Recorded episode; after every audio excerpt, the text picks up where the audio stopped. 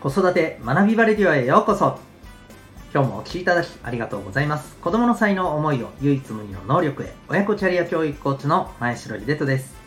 様々なメソッドや子育て講師の経験を取り入れたオーダーメイドのコーチングで親子の本当に望む生き方を実現するそんなサポートをしております。またパパのためのオンラインサロンともいくパパの学び場も運営しております。このチャンネルでは家庭とお仕事どちらも充実させたいそんなママパパを応援する情報メッセージを毎日配信しております。今日は第299回です。自分甘やかしすぎと思った方へというテーマでお送りしていきたいと思います。はい。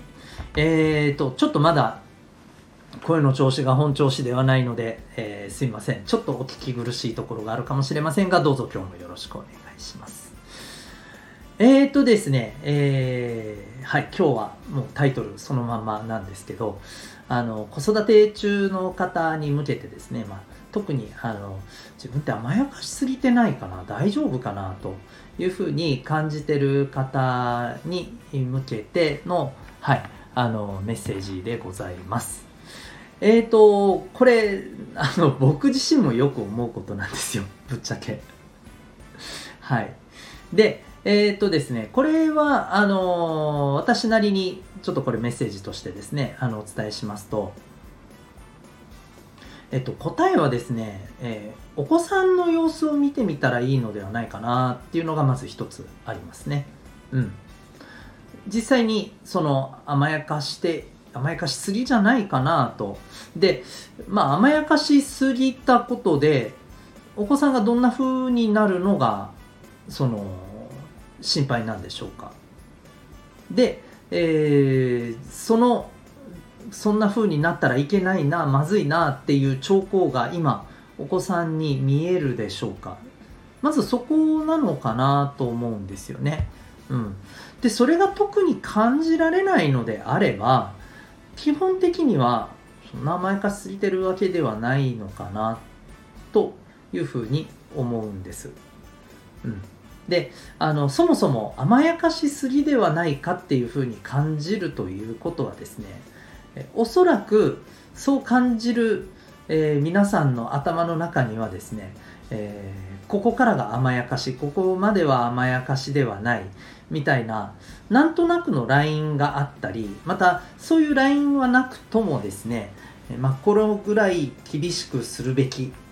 みたいなあのイメージっていうのは皆さん多分それぞれなりに持ってらっしゃると思うんですよね。で、えっ、ー、とそれが、ま、多分普段あのその分意識してというか意識してるかどうかは別として、まあ、そういうふうなあのこうこれぐらい厳しくすべきみたいなところでおそらくお子さんと向き合ってると思うんですよね。うん、なのであの、まあ、実際これなぜかというと私もそうだからなんですよね。うん、でなので、えー、そんなになんでしょうねあの、まあ、たまに甘やかしすぎかなって思う瞬間はあのあるかもしれませんし言われるかもしれませんけどもうん、それによってこんな風になるんじゃないかみたいなちょっと気になるようなね様子がお子さんに見られるわけでないのであればですねそんなに気にしなくてもいいのかなと、まあ、だからといってじゃああのそれぐらい甘やかすのを今よりももっともっとやっていいかっていうとまたそれは違うと思うんですよね。その辺りはまたあの別の話じゃないかと思います。でもう一つそうですね思うことがえーと、甘やかすのってまあどんな時に甘やかした方がいいのかなと。で時々なんかちょっと甘やかしたくなるような気持ちってあの起きてきません？なぜか。僕だけですかね。あのー、これはまあお母さんもお父さんもあると思うんですよ。なんかふと、うん、まあまにはちょっと子供にこれ買ってってあげようかしら？とかねちょちょっといつもだったらダメっていうようなお菓子をちょっとね買ってあげるとか。なんかそんな程度のことですけどありませんかね、うん、いつもだったら、えー、まあここまでねっていうそうですよね。なんか例えば、まあ、ゲームの時間をじゃあまあ、今日はいいか。うん。あと30分ぐらいいいよ。みたいな感じでね多めに見てあげたりとか、うん、こういうふうにあのなんか甘やかしたくなる瞬間ってねあったりしませんかね？と思うんですけど、うん、で、えこれについてですね僕は甘やかしてもまあ比較的いいんじゃないかなって思うところがあってそれは何かというと、え僕は何でもない時かつお子さんがちょっと予想していない時が一番いいと思います。要はサプライズ甘やかしってやつですね。はい、うん、僕はなんかその方がいいと思うんですよ。でこれ理由は2つあってまず1つはあの肝心な時に甘やかすっていう風にしちゃうとですね一番大切なこのやっぱり人ってね僕らもそうでしたけどここぞっていう時はやっぱり自分で頑張ってね乗り越えていかないといけないしそういう力を身につけていく必要があるわけじゃないですか。けれども肝心な時に甘やかす。普段は甘やかさないみたいな感じだとそうですよね。そのお子さんからするとうんなんとなくああのいざとなったら助けてくれる。っていう風な思考が身についてしまうんじゃないかなと思うんですよね。逆に言うとここぞっていう時は、えー、自分でやらないといけないよな。そんな風にやっぱりなってほしいじゃないですか。うん、ですので、えー、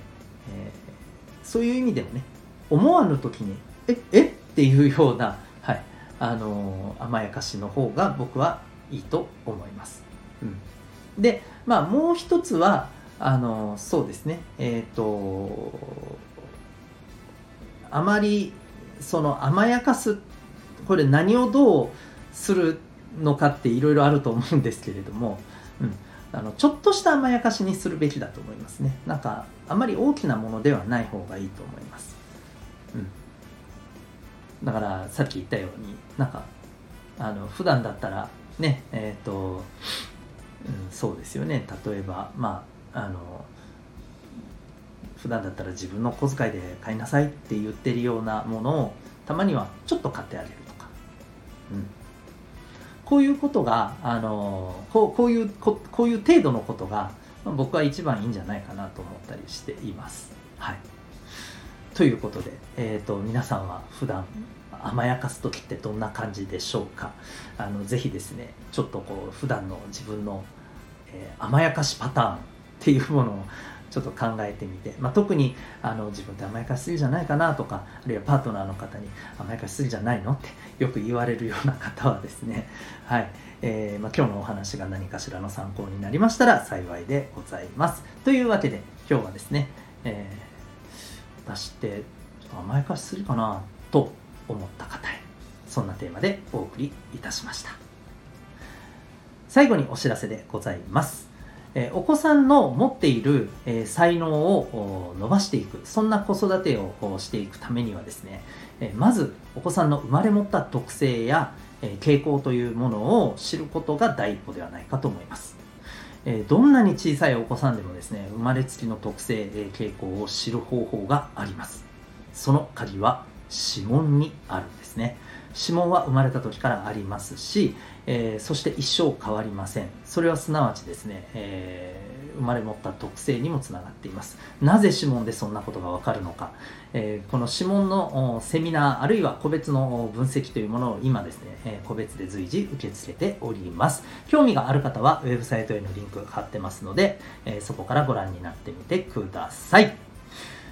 それでは今日も最後までお聴きいただきありがとうございました。また次回の放送でお会いいたしましょう。学び大きい一日を